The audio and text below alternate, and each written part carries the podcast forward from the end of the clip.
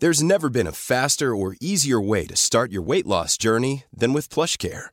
PlushCare accepts most insurance plans and gives you online access to board-certified physicians who can prescribe FDA-approved weight loss medications like Wegovy and Zepbound for those who qualify. Take charge of your health and speak with a board-certified physician about a weight loss plan that's right for you. Get started today at plushcare.com slash weight loss. That's plushcare.com slash weight loss. plushcare.com slash weight loss. Events over the past year have shone a light on racial inequality across the globe. Australia is not an exception. This nation's journey towards a more just, equitable, and reconciled identity still has a long way to go. With that in mind, and in the spirit of reconciliation, we acknowledge the traditional custodians of country throughout Australia and their connections to land, sea, and community. We pay our respects to elders past, present, and emerging, and extend that respect to all Aboriginal and Torres Strait Islander people today.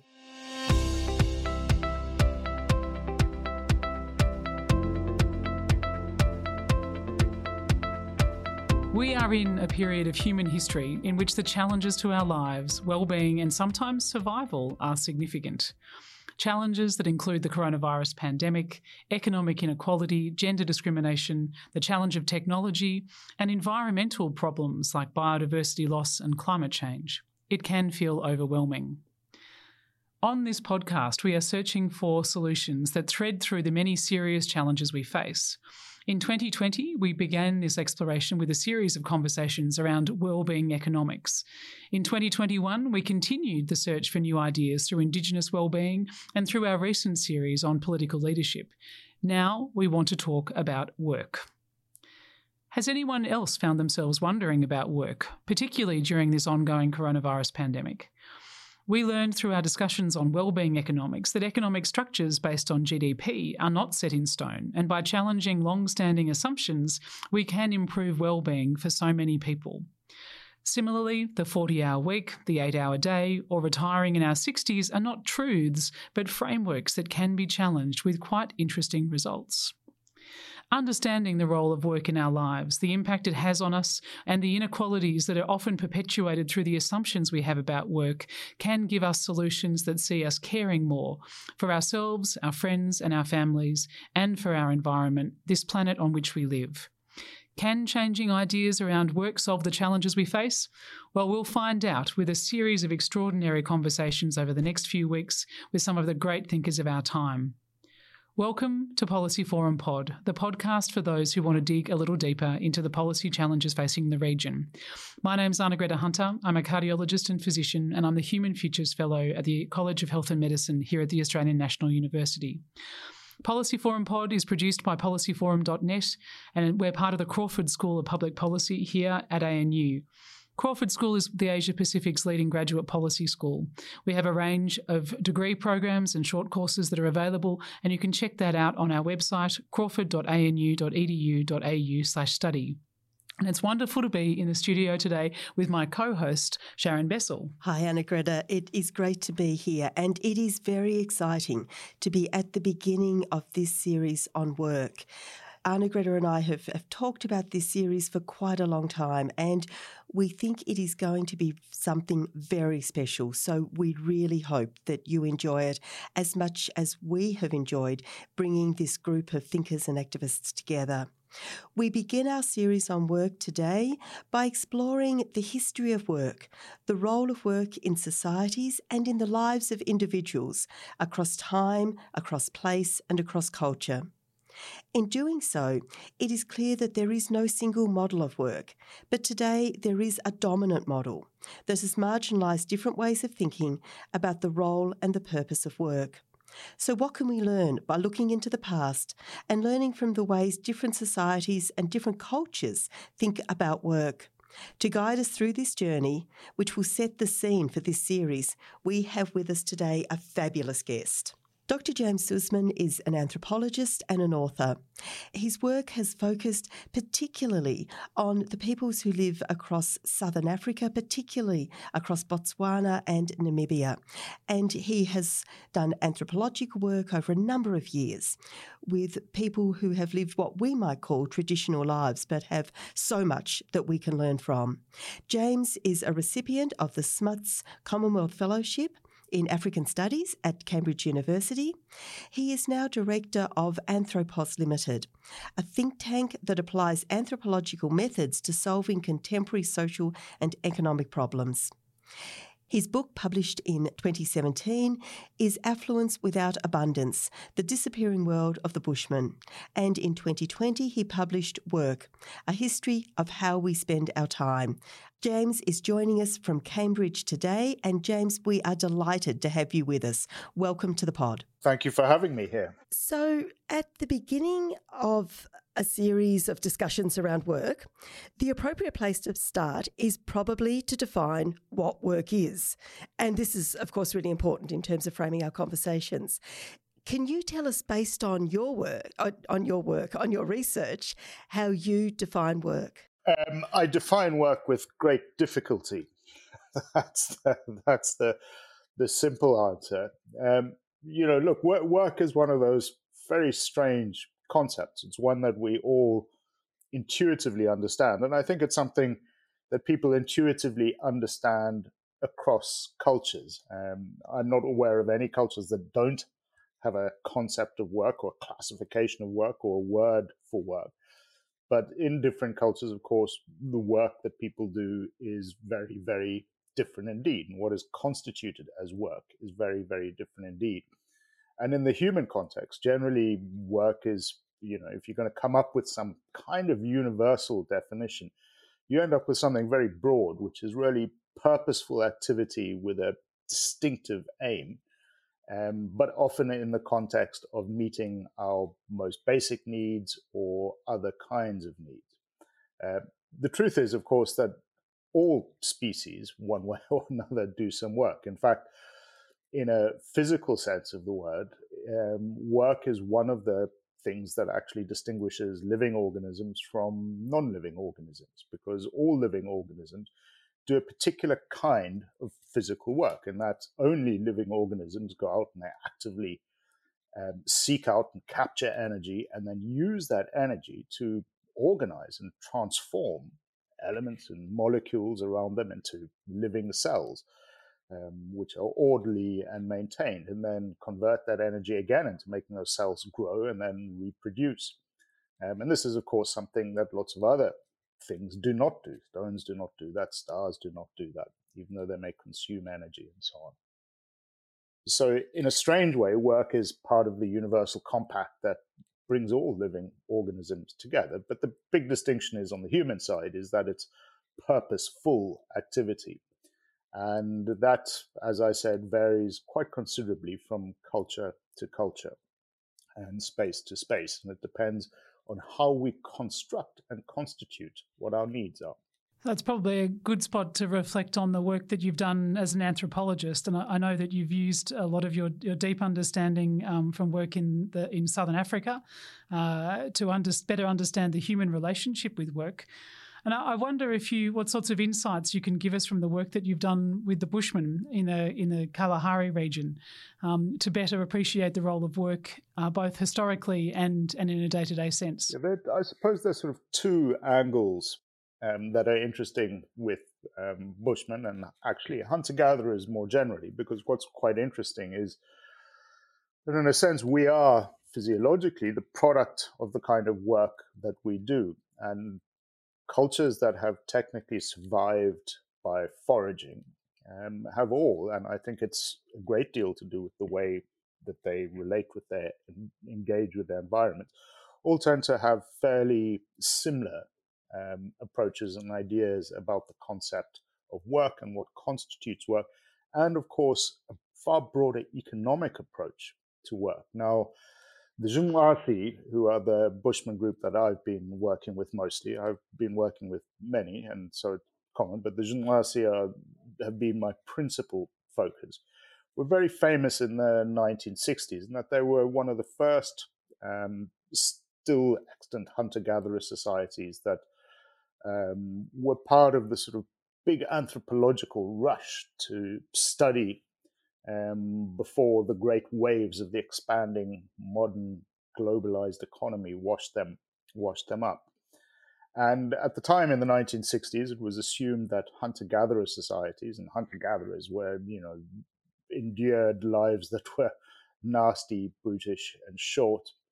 That um, human history was a history where we'd moved from you know, managed, you know, great, great historical scarcity to greater prosperity with agriculture, and then, of course, greater prosperity and ease of life with industrialization. Um, and it was assumed that hunter gatherers basically endured a constant battle for survival against harsh and unforgiving environments in an often eat or be eaten world. And uh, in the 1960s, the Jnwasi were the subject of really the first serious study, just looking at how hunter gatherer societies, small scale hunter gatherer societies, organized their economies. And because they lived in a pretty harsh desert region, which was at the time thought to resemble perhaps the sort of zones that early humankind occupied, they were selected for study. And anthropologist called Richard Lee did a very famous economic input output analysis of a group that was still largely autonomous foragers. And he came to the conclusion that they only spent around 15 to 17 hours a week on the food quest. Now, there's sort of some ambiguity around the numbers now in hindsight, but the basic thing was that they actually were considerably less than we thought. Um, and also, it seemed that they had a pretty reasonable life. In fact, when Richard Lee was there, it was in the middle of a drought. Um, and while the farming societies and fringes of the Kalahari were struggling desperately and dependent on aid, um, the Jnwasi foragers in the Kalahari didn't work very hard and were very well maintained. So it suggested, in other words, that um, the idea that hunter gatherer life was a grim battle for survival and constant battle for survival didn't, you know, wasn't the case. Um, but interestingly, there was a bigger economic um, question around it because these hunter gatherer societies like the Jnwasi um, tended to focus all their economic effort on meeting their need, immediate needs. In other words, they spend very little time um, trying to secure resources for the future or to build surpluses. So once their short term need, needs for that day were met, they tended to stop working. Um, and this ended up being called the Original Affluent Society by the anthropologist Marshall Sahlins, and he was referring to foraging, small scale foragers in general. He made the point that these were societies that were affluent because not because they had vast needs, as we imagine, according to classical economics, we all have vast needs, infinite needs that we can never meet um, and are constantly frustrated by he argued that foragers like the Jnwasi, and indeed many others, um, worked as little as they did and enjoyed as much leisure time as they did because they had few needs that were relatively easily met. In other words, they weren't plagued by constant scarcity. Now, when I started working with the Jnwasi, it was, in a sense, I called really only the tail end of hunting and gathering, in a sense, as a practical life form and indeed spent much of my early field work working on these vast um, cattle ranches at the time um, owned pretty much exclusively by um, white South African and German heritage farmers, um, and at the tail end of a really rough um, civil war to end apartheid in Namibia. Um, and much of my work focused on uh, really quite extraordinary difficulties Jnwasi and indeed other Bushman groups that were there, Naro and Gukwe and Kwe, who couldn't, uh, their struggles adapting to the kind of enforced labor regime that was associated with um, white farms, as they were referred to then. And so it was really in that kind of gap of sort of seeing people like the Jnwasi trying to make sense of and engage and reorient their economic views to align better with this vast economy which had expanded and swallowed them up, that it became very clear that this world of work was something far more relative, something far more fluid that we weren't all driven by the same kind of motivations. And that's really the basis of it. Sorry, that's a very long answer, but I hope it's a workable one.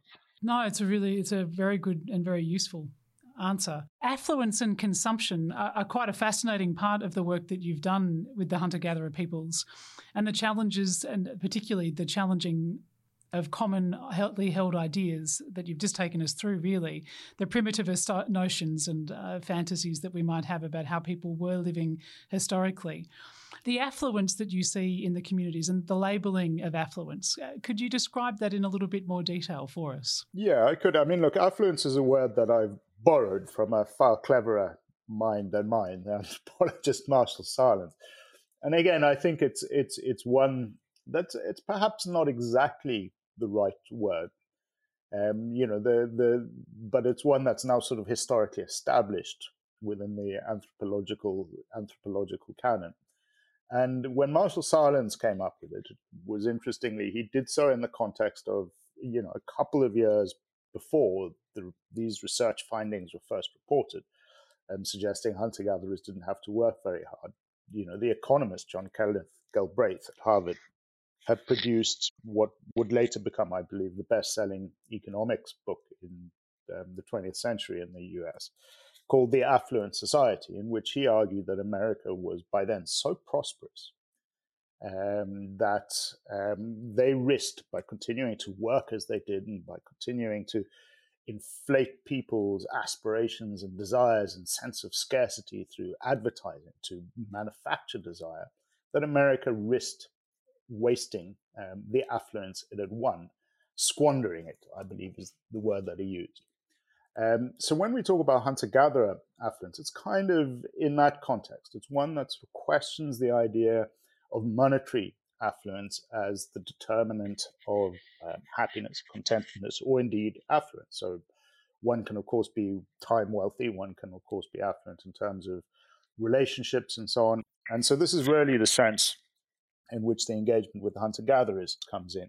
And the idea that hunter gatherers were affluent on the basis of having few needs simply met is a particularly interesting one because ours is a society where we assume, you know, orthodox economics is based on the assumption of scarcity. It is based on the assumption that in evolutionary history, we were shaped by the scarcity endured by our ancestors into becoming creatures that have infinite needs um, and limited means. In other words, that we're never satisfied. So the classical economics orthodoxy suggests that food today, having enough to eat today, is nothing more than a trigger to start worrying about and acquiring food for tomorrow and the next day. That we are continuously future focused, that we are continuously hostage to our aspirations, insecurities, risks, and anxieties. And you know, this is this is something that sits really at the beating heart of economics as a discipline, and consequently, it sits at the beating heart of all the different economic institutions which we still organize our lives around, at least in a theological or an economic theological sense. You know, you open any economic textbook, and you will be told within those first couple of pages that economics is the study is the science that studies you know how we allocate scarce resources in our societies and that it's based on this idea that everything is intrinsically scarce because our desires are our desires are infinite.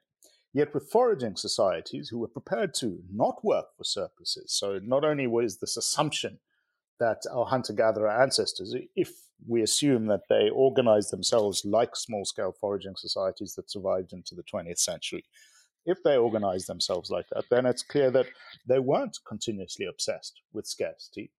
Um, and in fact, for many foraging societies, and it's perhaps most eloquently done with the societies in you know Central African rainforest, Baka, the Aka, the Baka um, societies we've traditionally referred to as pygmy societies. And you know they have been very eloquent in terms of describing their economic model as based not on the assumption of scarcity, but on the assumption of the providence of their environment. Um, and the same thing applies indeed with foragers pretty much everywhere, certainly all the ones that endured into the 20th century. They tended to have a sense that their environments weren't intrinsically scarce, but they were intrinsically generous and provident. And that was partially why they didn't need to acquire surpluses or store food or do anything, live const- constantly a hostage to future aspirations.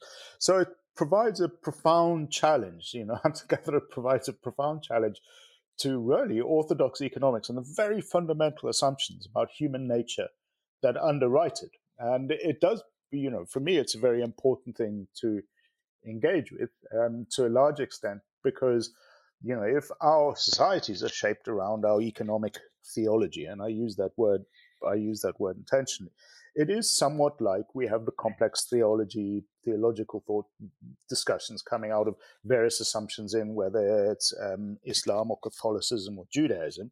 So, for example, in Catholicism, there are certain assumptions about the nature of the Holy Spirit and the Trinity on which all analysis and the institutions are based.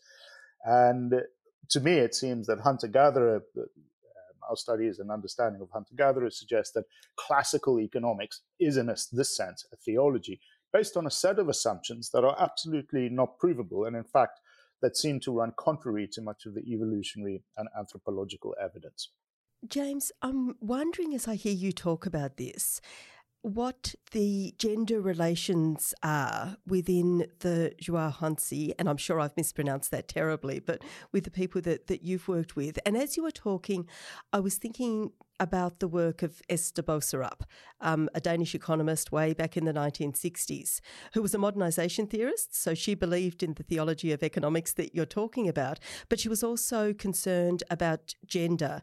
And she put forward the argument that with um, greater technology within a focus on increasing growth um, and modernisation, women had become marginalised and their work had become undervalued. Whereas in what she referred to, and I put it in inverted commas, commas primitive societies, women's and men's status had been quite equal. Their roles may have been different, but all were seen as contributing to the greater good and to livelihoods, and it was valued equally. And I'm just wondering, in the work that you've done, if you could, could tell us a bit about the way gender relations play out and how the types of work that were done shaped that. Certainly. Look, with the, the Zhenghuasi were very interesting in gender terms, and indeed, uh, it's very much the same with many of the other Kalahari foragers. And in fact, the first group I ever worked with as a young master student in Naro, um, it was in a sense the wonderful, wonderful way they organized gender relationships, which was part of the appeal of being there. Um, now, again, using the words of um, Richard Lee, who did that famous economic study, he described Zhenghuasi as a society as being fiercely egalitarian. Um, and fiercely egalitarian applied in every context and across every kind of social, um, I suppose, division or epistemology that existed, whether it was gender, whether it was age. Basically, it was a society without hierarchy. It was a society in which roles were very clearly demarcated according to age or indeed gender. So, for example, in Zhenghua society, unlike some other foraging societies, women, for example, just did not hunt.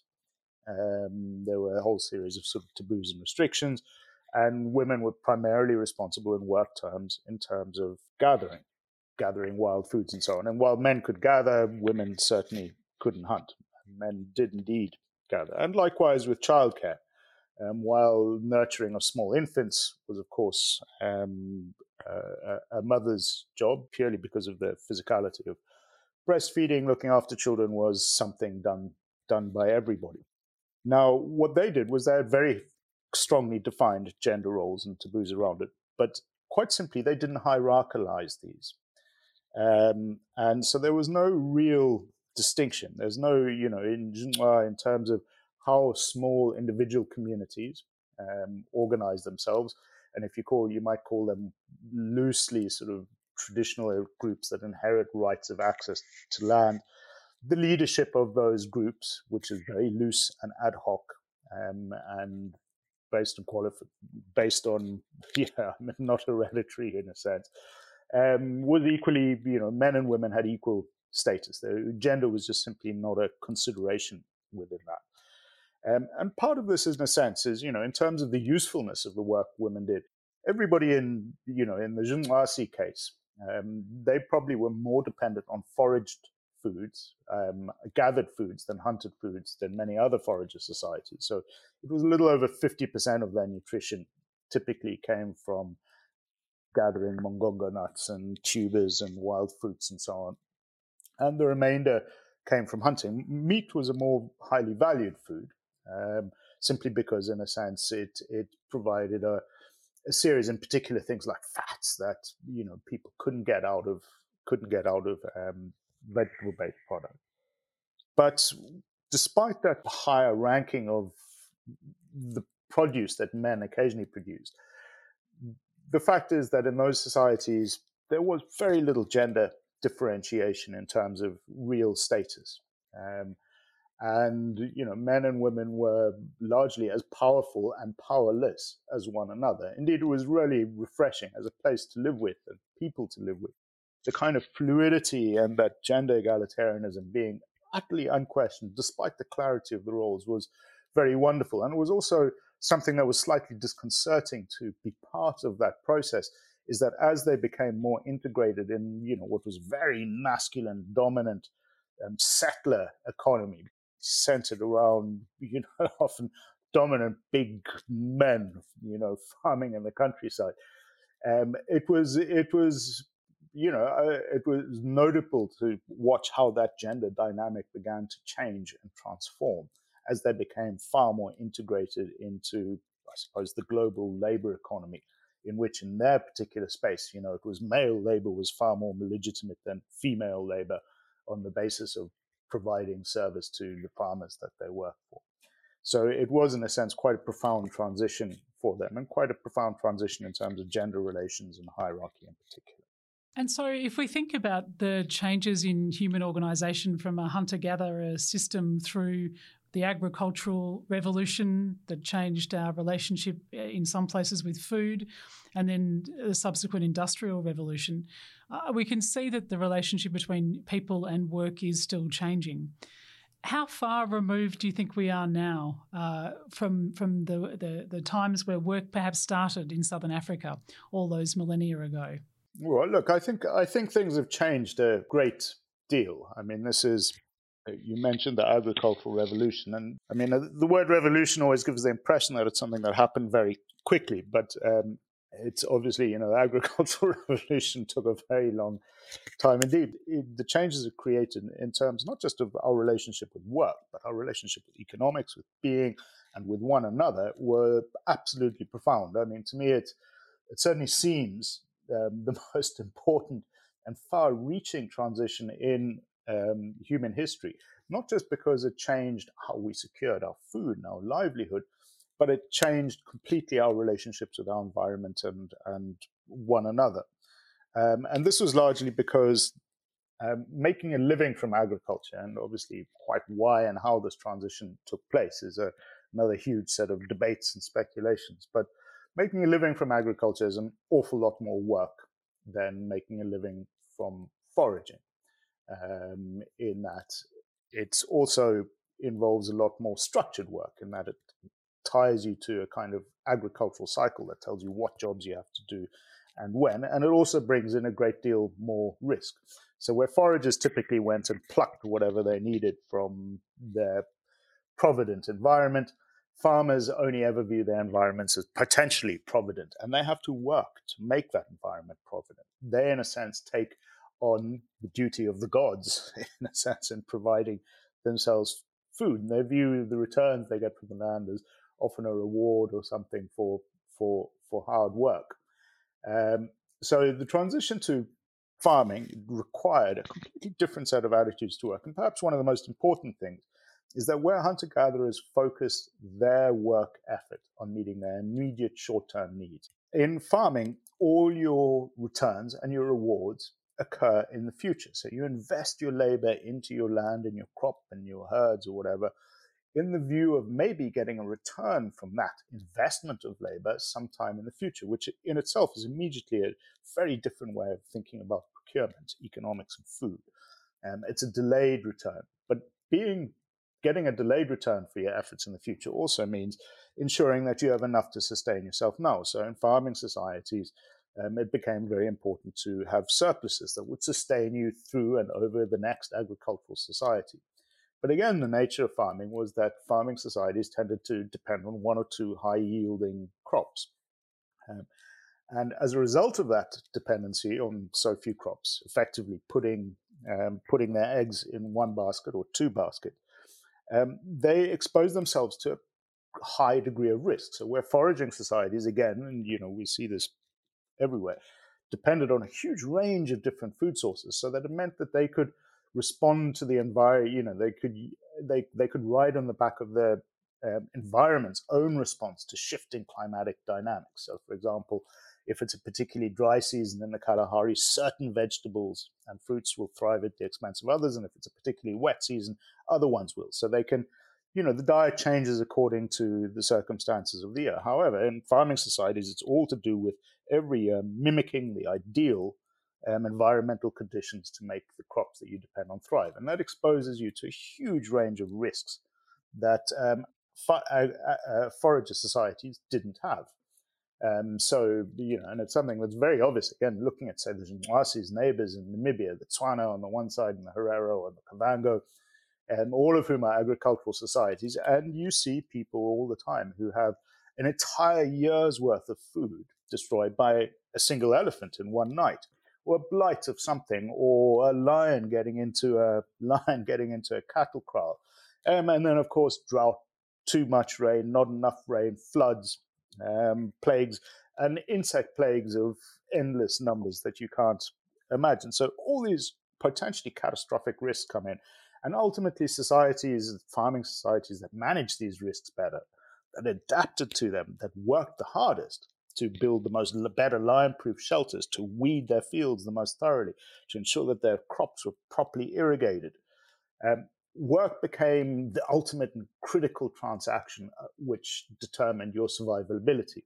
And then there was a final thing that got thrown into the mix was that because work became important in agricultural society, population, work hands that could do work were typically viewed as something good. So you ended up with a cultural norm of producing large families because large families could provide hands to do work. Um, the flip side of this, of course, was that any improvements in agricultural productivity were always typically consumed and taken up very rapidly by a growing population. So agricultural societies were constantly in a state of growth. Um, and as a result of this, this is partially why when we see agriculture expanding across the world, beginning 10,000 years ago and in a whole series of different sites, typically that process of expansion was not based on foraging societies seeing farming societies and saying, ah, we want to be like that. It was actually these societies expanding at the expense of foraging societies, which were typically wiped, wiped off. So these societies worked an immense amount harder. They produced higher yielding crops, but they continuously grew and they continuously lived fairly precariously. And this is really this experience of agriculture is really it's what underwrites many of our ideas about um, contemporary economics, or certainly orthodox economics. I think. I think that's the perfect place for us to take a break. Um, listeners, don't go away. We're going to come back and talk some more with James Suzman and to start to think about some of these really fascinating ideas about different understandings of work can help us to think through some of the challenges that we face now and into the future. So we'll be back in just a moment. I'm Sandra, and I'm just the professional your small business was looking for. But you didn't hire me because you didn't use LinkedIn jobs. LinkedIn has professionals you can't find anywhere else, including those who aren't actively looking for a new job but might be open to the perfect role, like me. In a given month, over 70% of LinkedIn users don't visit other leading job sites. So if you're not looking on LinkedIn, you'll miss out on great candidates like Sandra. Start hiring professionals like a professional. Post your free job on linkedin.com/spoken today. Around the world, democracies are in crisis. Leaders have become followers. Populists offer glib solutions to complex problems, and people search for answers. Block out the noise. Each week on Democracy Sausage, we go deeper to bring you insights from leading scholars, journalists, and commentators to help you make sense of the world. I'm Mark Kenny from the Australian National University. Join me at the Democracy Sausage Hot Plate every Monday and Thursday. So, listeners, welcome back. We're with James Suzman and we're talking about the history of work, a small topic. Um, James, I wanted to go back to the point that you made just before the break about the way in which the Ju/'hoansi um, people and politics and way of living was deliberately egalitarian. And you talked about that um, in relation to gender and age and you know other social characteristics. And some of the writing about Australian Indigenous knowledge, like Sand Talk by Tyson Yunkaporta, discusses similar long-standing cultural techniques uh, within Australian Indigenous culture that really limit the rise of ego and narcissism and, and maintain that grip on egalitarianism. I wonder if we could just ask you to reflect on how those ideas and principles and ways of living about egalitarianism, about equality, can perhaps be used today to help us rethink the way that we approach work and consumption and affluence? It's very interesting. You know, when in most of our societies, I mean, it seems to be, it's certainly something that I grew up with. Um, pretty much every agricultural society or post agricultural society I've ever worked with, hierarchy has been a thing. There's been this assumption that this is the way that we naturally organize ourselves. And you know, it, it, it's, you know, we certainly in the, if you take the sort of European tradition of thought in particular, you know, hierarchy was very much part of the colonial expansion and so on, and this belief that there's a fundamental order, chain of being almost to God. The evidence from hunter gatherer societies suggests, you know, that's certainly in the past that actually it suggests that rather than us being instinctively hierarchical or, or overwhelmingly hierarchical, it also suggests that we've evolved in a very fundamental way to respond quite viscerally to inequality. Um, and it also suggests that given the long history of hunting and gathering, assuming that they did organize themselves in similar ways to the small scale foragers that were documented in the 20th century, it also suggests that for a huge period in human history, um, our ancestors went to great efforts, as you said, to avoid hierarchy, to sort of squash um, squash people trying to stand up above the crowd. So in the Junla case, this is, for example, managed through a whole series of institutions based primarily around mockery. And, you know, one of the best, uh, you know, it's in sort of the anthropological shorthand is to refer to, as I mentioned earlier, meat is the most highly valued of foods. Um, and so in order partially to prevent hunters from getting big heads and from using their ability to acquire meat and distribute it as a means to acquire power or influence. They have a tradition there called insulting the meat. Um, and it's a sort of partially tongue in cheek, but quite a real thing. And that if a hunter goes and kills a large animal, then they come back home. The hunter will be expected to be humble and rather than be praised by everybody in the community who are very happy that there's a large portion of meat to be they will be mocked and teased. Ah, this giraffe, it's not enough to feed my mother in law. Ah, it's too small. Its bones are horrible. Look at it. Meat tastes like piss, and so on and so on. Um, and this leveling behavior is done to, in particular, it's focused on males, um, partially because of the hunting, but also I think there's a sense that men are more likely to sort of get get a big head, and it's done effectively to you know to use a Junla man's words to calm, to cool men's hearts. But this institution of leveling, um, this beating down tall poppies, I think was a vital part of our evolutionary history, and I think it's a vital part of who who we are, largely because you know the importance of functioning as a community in a sense, a, an integrated organism greater than the sum of its parts, was based on having basically highly egalitarian, small, mobile foraging foraging bands. And there was considered a real value to it. There was also a real sense within these societies that there was always a thin edge of thin edge of the wedge um, when it came to things like hierarchy and accumulation. Um, and so they were highly conscious of it um, and they viewed it. And so many of the things many of the institutions aimed at maintaining egalitarianism were very specifically aimed and explicitly described as serving the function of um, maintaining kind of peace. They viewed inequality and indeed hierarchy of any sort as ultimately something that was socially corrosive. So there are a whole other series of mechanisms that loosely were applied in order to ensure that this equality was maintained. And in particular, in the material sense, to disincentivize the accumulation of material resources. And the most important one, beyond things like the leveling behaviors of insulting meat, was an economic leveling behavior um, called demand sharing, which actually was a phrase that was coined um, first in respect of various Aboriginal societies in Arnhem Land. And this is basically a system of giving and receiving, which is the complete polar opposite to that associated with agricultural societies and industrial societies, where effectively it is in the right of the receiver to demand anything from anybody else. So in our society, where if I have something that you might want, it's expected that you will ask me and you'll say, please, and I will choose whether to give you something. And then when I give you something, you will say, I am, thank you, I am in your debt, or some, some signal of interpersonal obligation that you're going to reciprocate something, that there's some idea that there's an exchange involved. In hunter gatherer societies, by contrast, pretty much anybody typically in an idealized version of demand sharing it's obviously more complicated than this anybody technically can ask anybody for anything else any individual can spontaneously tax any other individual of any surplus that they have. And that's a very efficient way for redistributing assets um, through a society. And it means that ultimately everybody gets a share of everything. It also means that people who contribute less are supported by people who contribute more.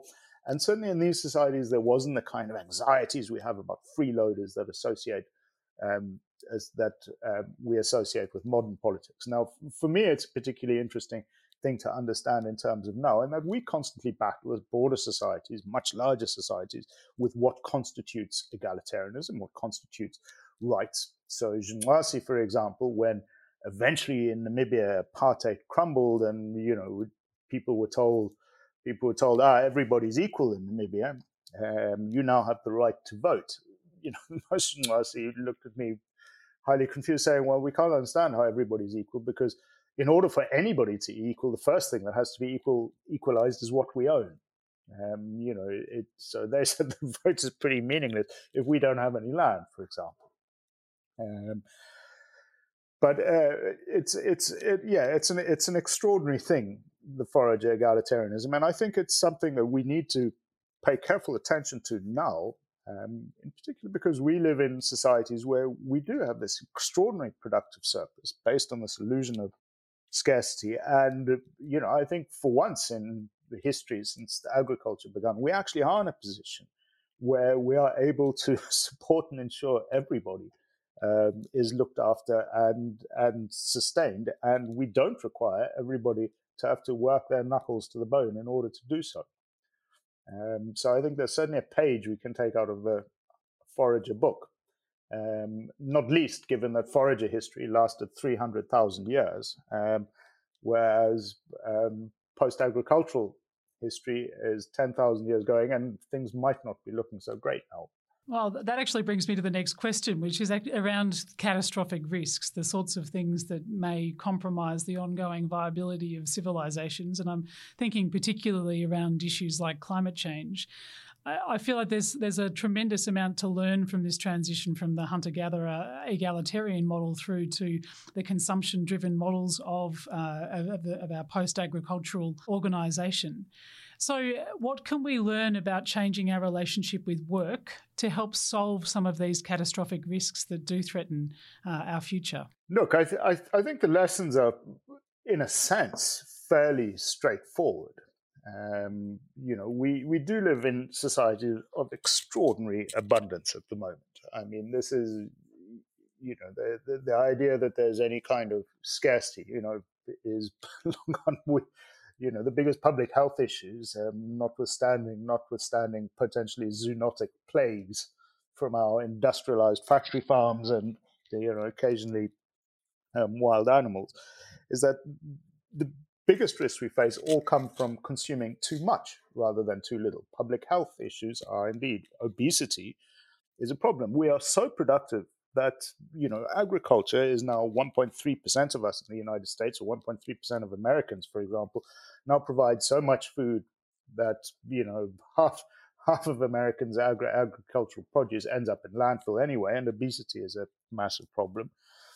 Um, we're so productive that we use and misuse our affluence um, very, very badly. And beyond the fact that our productivity at all cost mindset um, risks cannibalizing our our future, um, you know, we're, we're, we're in a we're, we're in a point where we do face you know, genuinely existential risks and it requires a degree of moderation. And the first thing that hunter gatherers tell us is that we don't need to be beholden to the assumptions of classical economics, or indeed our recent agricultural ancestors, about the nature of scarcity and human nature. We are not creatures cursed to labor in a sort of purgatory between our infinite desires and limited means by nature of you know our genetic makeup. It clearly wasn't the case for gatherers. So that's the first thing it does is it allows us to start looking at solutions for the future that don't hold us prisoner to you know what is a pretty bleak view of our species. Um, so that's the first thing. The second thing is they actually remind us again that actually there's some sustainable balance is possible, um, but that requires the active management of certain kinds of institutions and engagement and how we organize ourselves.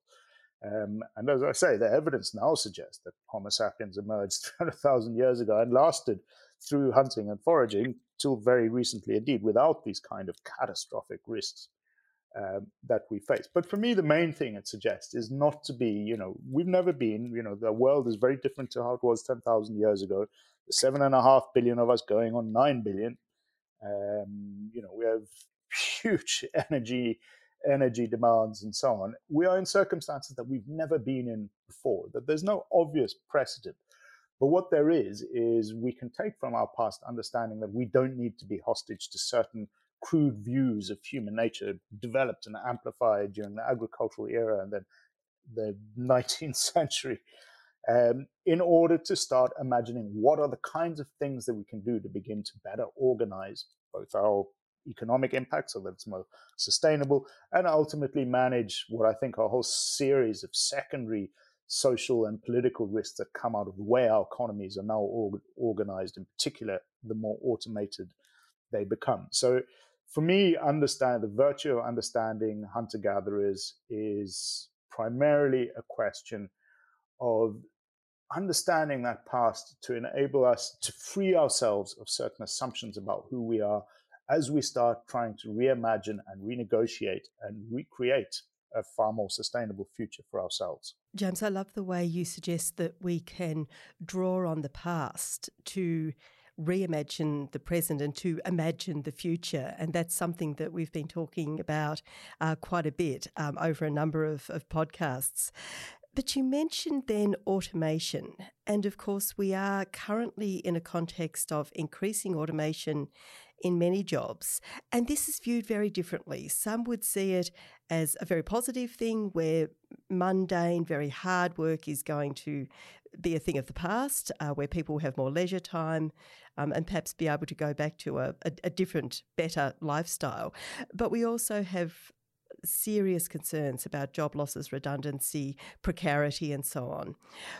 What do you think that automation means for the future of work and, and for the future of the way in which we think about both work, um, but also our lives more broadly? Automation, as far as I'm concerned, I'm, I'm very much in line with uh, John Maynard Keynes and Oscar Wilde and Bertrand Russell and those who imagined earlier in the 20th century and um, 19th century that basically automation, improvements in technology, would ultimately spare us from having to do difficult work in order to meet our basic needs. And by this, I mean the kind of arduous work of, you know, the hard work of plowing in the fields and with calloused hands and, and sore backs.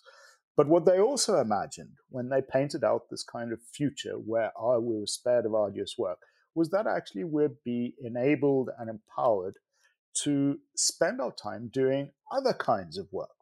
Human beings are, you know, we have evolved to be purposeful. I talked about that right at the beginning. It's very much part of who we are. We are lost and bereft. There's a reason why prison is a punishment.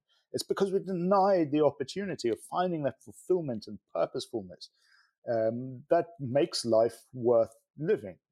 Now, what automation ought to be doing, as far as I'm concerned, is sparing us um, from having to do the unpleasant jobs and freeing us to be able to pursue and expend our energy doing work that is meaningful, that creates value in perhaps other ways. So, automation for me offers an opportunity to excise ourselves from this kind of monetized um, exchange, and it's not even an exchange of labor, the illusion of the monetized exchange of labor, in order to be able to spend our time and energy doing things that are virtuous. Yet we, at the moment, live in a world where we require, for example, I can think of endless numbers of gifted musicians and artists, for example, who have to spend their lives, you know, serving frappuccinos or being sandwich boards outside coffee shops purely in order that they can have a job rather than spending their time doing the things that they're particularly gifted at. We also live in a society where and you know, I'm speaking to you overlooking the Addenbrooke site in Cambridge and the AstraZeneca head office and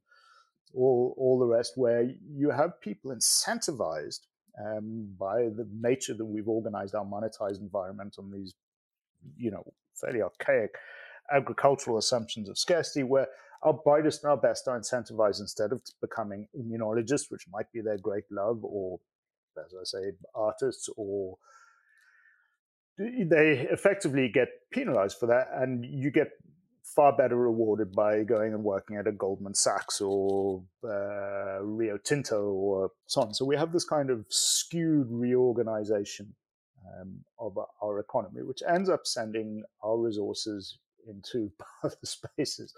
And I think this is the the great opportunity of automation is really it provides us a mean to reimagine our future and to reorganize how we do everything um, and certainly, if we do it right, I think automation, um, and of course, automation requires energy as well. So there's that concern as well. But it does provide us an avenue to create, I suppose, a more functional and sustainable society if we do it right.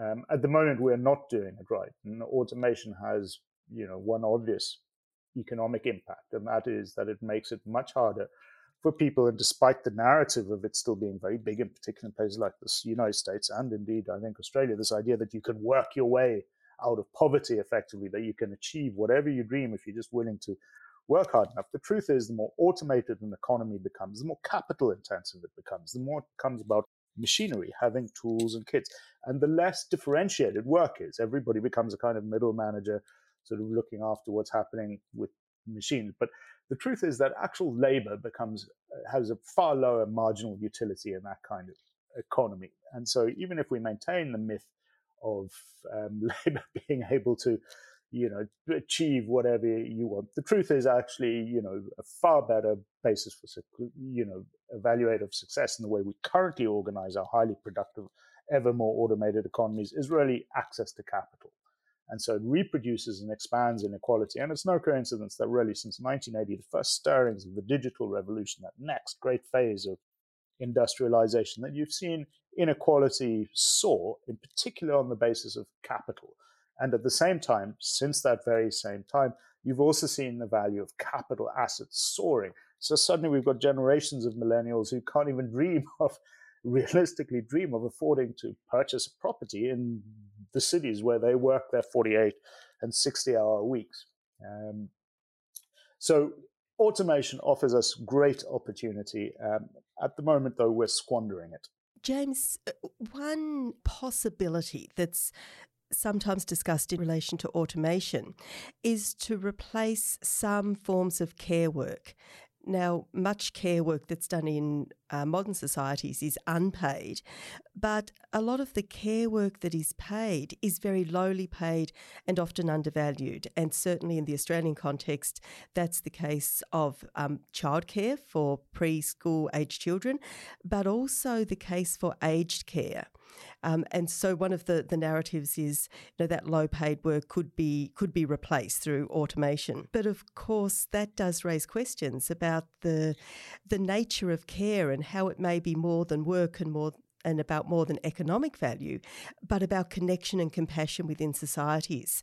And I'm just wondering if you could reflect a little on how we should think of care work as we look forward to this kind of bold age of automation. Well, this is again where I say that you know part part of the problem is that we're, we're sitting, we organize our economies. The the the fundamental assumptions behind it and the things that make the institutions grind over are just simply the wrong ones for the era we live in.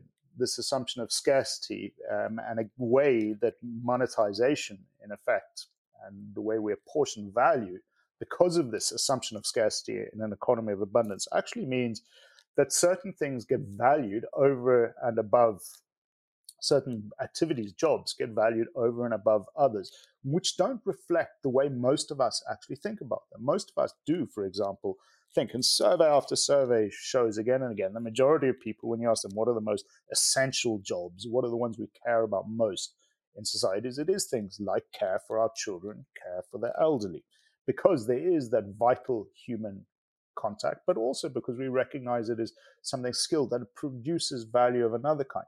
We also recognize that there are many other kinds of valued um, roles, educators, um, researchers, all sorts of all sorts of things which don't get highly valued in terms of the way we organize our economies at the moment. So you end up with sort of slightly absurd situation where, for example, you might get a derivatives trader at Goldman Sachs who might take home in a year quite literally five or six hundred times the income of um, somebody involved in care work or social care or even a nurse and so on. And so this is something that I think needs to be organized. And I think it's not just in that particular space. There are many ways. The monetized economy does not reflect values particularly well, partially because it's so distorted. When you have a huge amount of wealth in some people's hands and very little in other, the nature of value of money becomes very changed because it is very changeable. The marginal utility of that money is very different for a rich person and a poor person. And the more of it that's concentrated in a fewer hands, the more it ceases to represent, I suppose, what you might call the will of the demos, the sort of massive.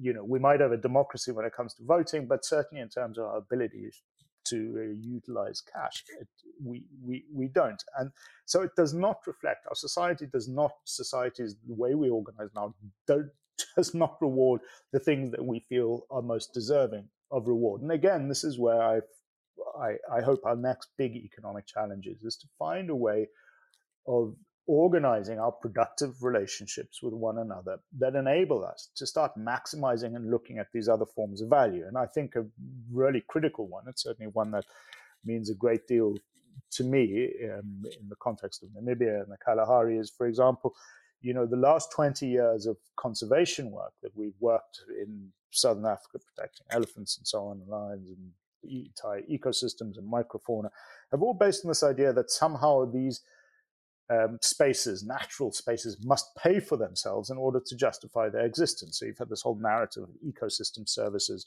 or in Southern Africa, we talk about community-based natural resource management, where you know, effectively for a population of elephants to survive, they can't survive just because it's a good thing to have elephants. Those elephants have to be justified economically through primarily, in the case of Namibia, through external, through photographic safaris and through hunting safaris.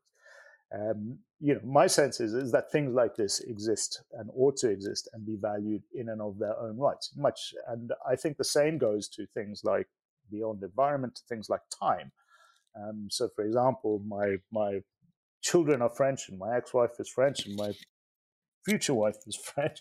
And one of the few things I really enjoy in France is the stubborn refusal to work on a Wednesday afternoon. Wednesday afternoons are more important than work and that's to do with the nature of value. Same again with Sundays and so on. And I think this is a, I think this is really something about beating off that kind of neoliberal economic orthodoxy that has got so baked into, you know, certainly people of my age, anybody who, you know, for millenn- uh, Generation X's and and beyond, and that's that's certainly something that I think is important that we change and that we need to change and that we need to be made aware of in order to change. James, I think we could probably talk with you for many hours, and and I, I do hope actually we get to have more conversations in in the the years ahead. We might need to bring this to a close with a final question, and, and I'm reflecting again on the series that Sharon and I ran on well-being economics last year, and thinking through the solutions to changing our economic framework in a way that might address some of the issues. If you were in charge, how would you like to see the role of work evolve to ensure our best future? If I were in charge, and I, I mean, I'm just going to take a punt. If I was in charge, actually, it's, it's, it's a double phase question, so I'll give you two answers. We're at a stage where we need to experiment. Um, you know, it, we, we live in a world where everybody's sort of desperate for answers, and we expect our politicians to have a policy platform that has answers within it. This is what we will do to solve the problem. And you end up with policy platforms like build a bloody wall or um, you know, brick up the English Channel and throw away Europe, or you end up with these really short term. What I would like to, if I was put in charge, I would say, these are the problems that we need to solve. We don't know how to solve them. We have to experiment. We have to approach it as if we're engineers trying to solve a problem. We can see we have problems with excessive energy usage um, and environmental waste. We can see we have a problem with people having unsatisfied, often pointless jobs we see there's a problem with inequality, but uh, we don't know how to organize ourselves to fix them. We know that there's some things that have been tried in the past, sort of, you know, heavy forms of communism, uh, early, earlier 20th century, and various softer forms of socialism. What I would like to see us do is experiment and experiment properly and bravely, and then be prepared for those experiments to fail. I would love to see so if I was in charge, I would say the first experiments we're going to do are to deal with wealth taxes and a universal basic income to effectively disincentivize, you know, vast accumulation of wealth and hopefully amplify at the same time other forms of value. Um, you know, people often talk about those other forms of value as natural capital and so on, but I, I really don't like the term capital in it because the minute you go to capital, you start thinking of interest and growth and so on. I'd like to, I'd certainly like to see something like that. I'd also start looking at things like diminishing the working week, um, which I think once you have universal basic income is something very straightforward, very straightforward to do. Um, so that's that's that's that's what I'd do um, if I was in charge. Is I'd start a policy of experimentation and engagement, and be prepared for them to fail. And that's certainly what if somebody started a political party saying that I'm prepared to see the problem and experiment like crazy party, then that's the one I'm going to vote for. Um, in terms of sort of a, a, an absolute vision, um, my sense is is that once, um, because we're sufficiently prosperous, that everybody can be sustained. Really, we we've learned this in the last year that you know, where people have suffered over the course of the last year um, in lockdown, um, being unable to work. It's not because we haven't had the resources to do so. There's been enough food, warmth, comfort, all the basic stuff around. It's been systems and problems of distribution um, so we, we've learned that. What I would like to see is an economy where effectively people are actually empowered to do whatever it is they want. It is my firm belief that it, you know, you end up with people saying that uh, it's only the great markets that have brought us the vaccines so quickly and I intellectual property. Actually, my sense is that frankly, if we lived in a world where it didn't matter, if people weren't having to be incentivized to go and work in, I don't know, the Marmite factory or producing rubber knickknacks for disposable knickknacks for children to love for one week, but instead could follow their dream, we'd probably end up in a world with far more doctors and epidemiologists and virologists um, and things that are good for dealing with plagues and conservators and gardeners and all sorts of things. And indeed, we'd have a world where actually, in terms of energy usage, I'd much prefer somebody to stay home playing Xbox than you know, going out and spending huge amounts of energy commuting to an absolutely pointless job. So that's what I'd like to see. I believe that actually a world where everybody was liberated to do what they want would actually be one which produced far more value than the world in which we live in now, where a lot of people spend all their working life basically to be able to afford the second home, home that they'll be able to enjoy for five years before they die after retiring. So that. James, I would strongly encourage you to start up the experiment like crazy party. I think you would have quite a following from the outset. Um, global but, movement, yes. Time for the global. I'm, I, am trying, but I, I'm too lazy.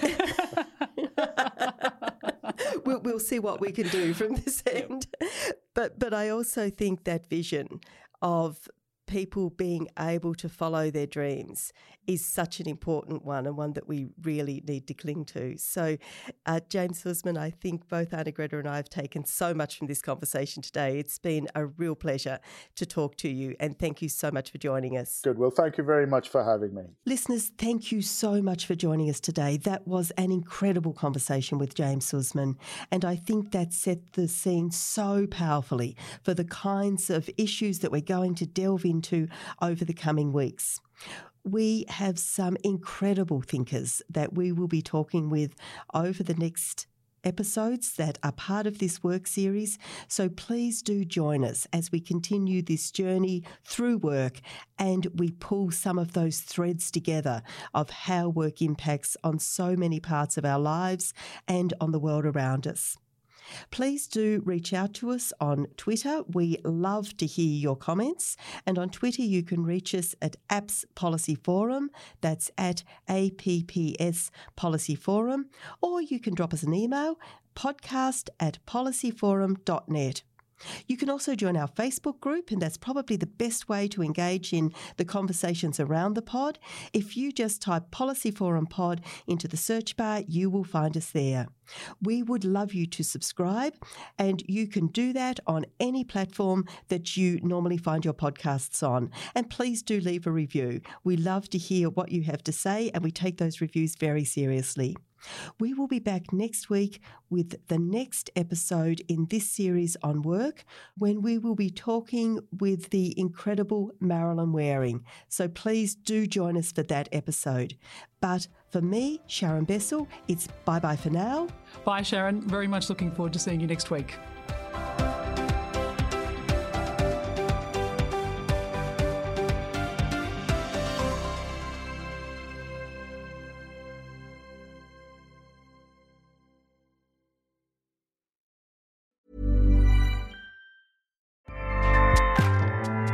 ACAST powers the world's best podcasts. Here's a show that we recommend. The Real Housewives is a guilty pleasure for most, but if you're looking to not feel guilty about that pleasure, tune in to Everything Iconic with me, Danny Pellegrino, where I break down all the messy moments and behind the scenes antics of Bravo's popular franchise. And on Everything Iconic, I also interview celebrity guests like Kelly Ripa, Keke Palmer, Drew Barrymore, Cameron Diaz, and more about their guilty pleasures, their past work, and so much more. So if you're pop culture obsessed and find yourself watching way too much reality TV like me, tune in to Everything Iconic with Danny Pellegrino wherever you listen to podcasts. ACAST helps creators launch, grow, and monetize their podcasts everywhere. ACAST.com.